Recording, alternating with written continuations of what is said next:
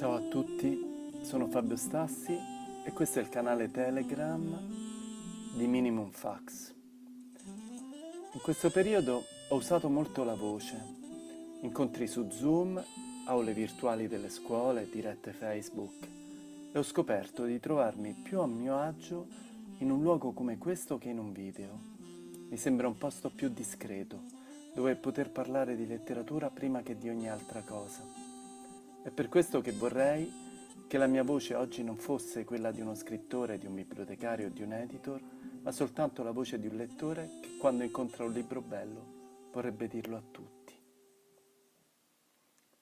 Ho a cuore Vita, morte e miracoli di Bonfiglio Liborio di Remo Rapino dal giorno in cui mi imbattei nelle prime righe di questo manoscritto. In molti si chiedono chi sia questo buon figlio Liborio che sta facendo così tanto parlare di sé, che è entrato prima nei dodici del premio Strega e qualche giorno fa addirittura nella cinquina finale del premio Campiello.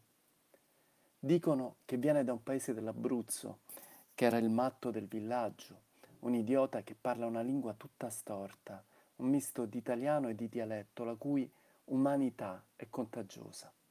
E ancora di più in molti giornalisti, editori, librai, si chiedono chi sia poi questo scrittore, Remo Rapino, di cui nessuno ha sentito mai parlare e per questo è stato definito dalla stampa un alieno. Le note d'agenzia registrano semplicemente che ha 68 anni, vive a Lanciano, lontano dalla ribalta editoriale, e pare che sia un uomo che abbia dedicato la sua vita all'insegnamento e alla poesia. Sembra quasi a sua volta una trama romanzesca. C'è una regione periferica come l'Abruzzo, c'è un uomo in pensione, praticamente un esordiente più grande persino di Bufalino quando vinse il Campiello, e c'è un personaggio irresistibile che si chiama Liborio, un nome che ha a che fare con la libertà e con l'ispirazione. Ora, io non vi racconterò il libro. I libri è giusto che siano i lettori a scoprirli vi racconterò soltanto quel poco che so, com'è andata, ed è una storia che forse potrebbe anche incuriosirvi. Remo Rapino lo avevo conosciuto qualche anno fa in un giorno di pioggia torrenziale dentro al castello aragonese di Otranto per una rassegna letteraria.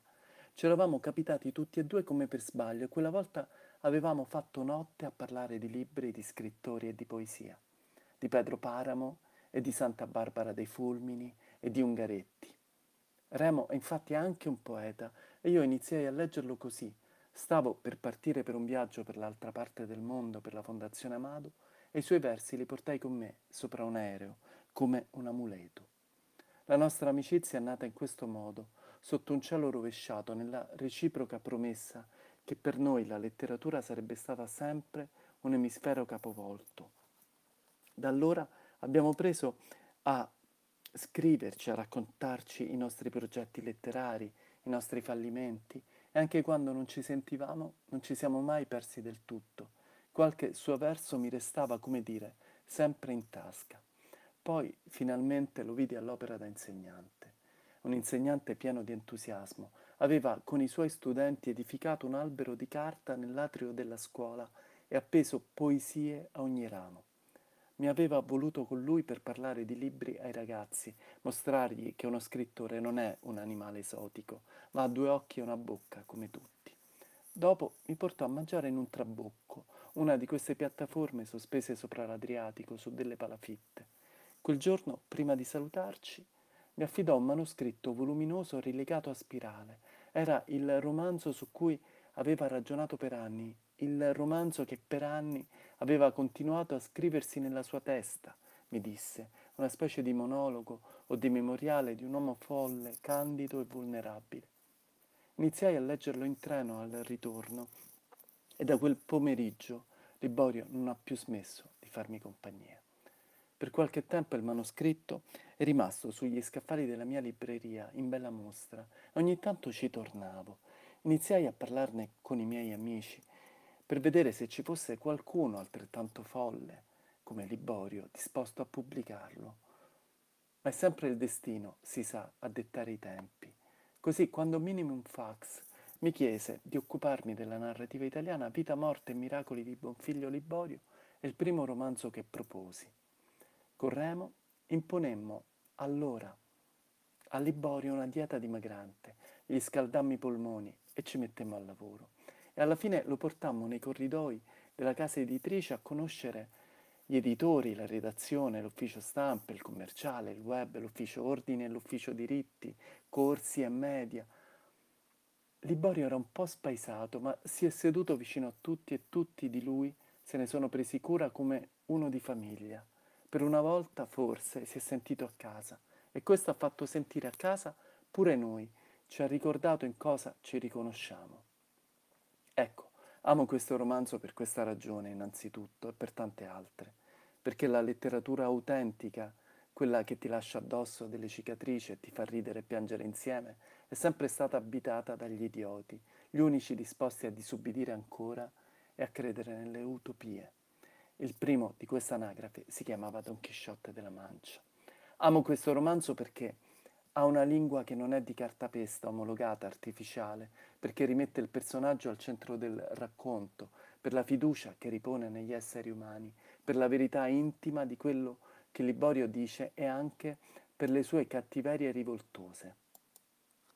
Amo questo romanzo perché è un manifesto di poetica, un elogio dell'irregolarità e del lavoro solitario, l'adesione a un'idea antica di letteratura, una letteratura che si spende, che sta dalla parte di chi è fuori dai margini, che rischia per eccesso di umanità.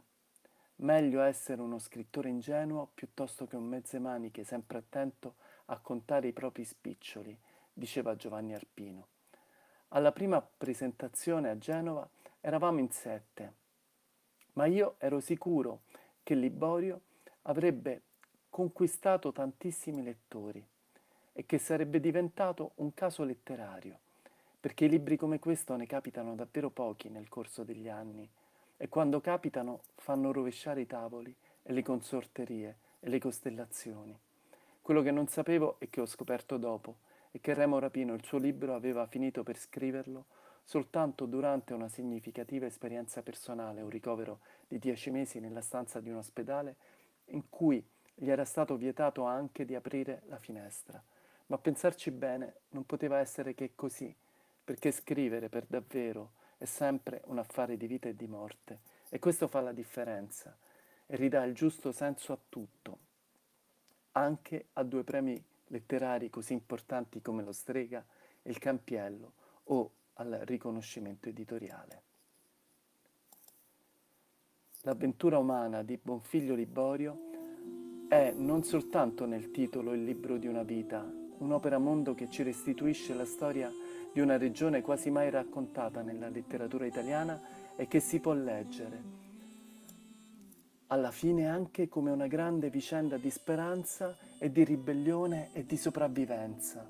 È innovativa ma dentro la tradizione, è imbevuta di letteratura ma è popolare, sa alternare la comicità alla commozione e celebra come una festa continua quel meraviglioso vestito di arlecchino che la lingua italiana.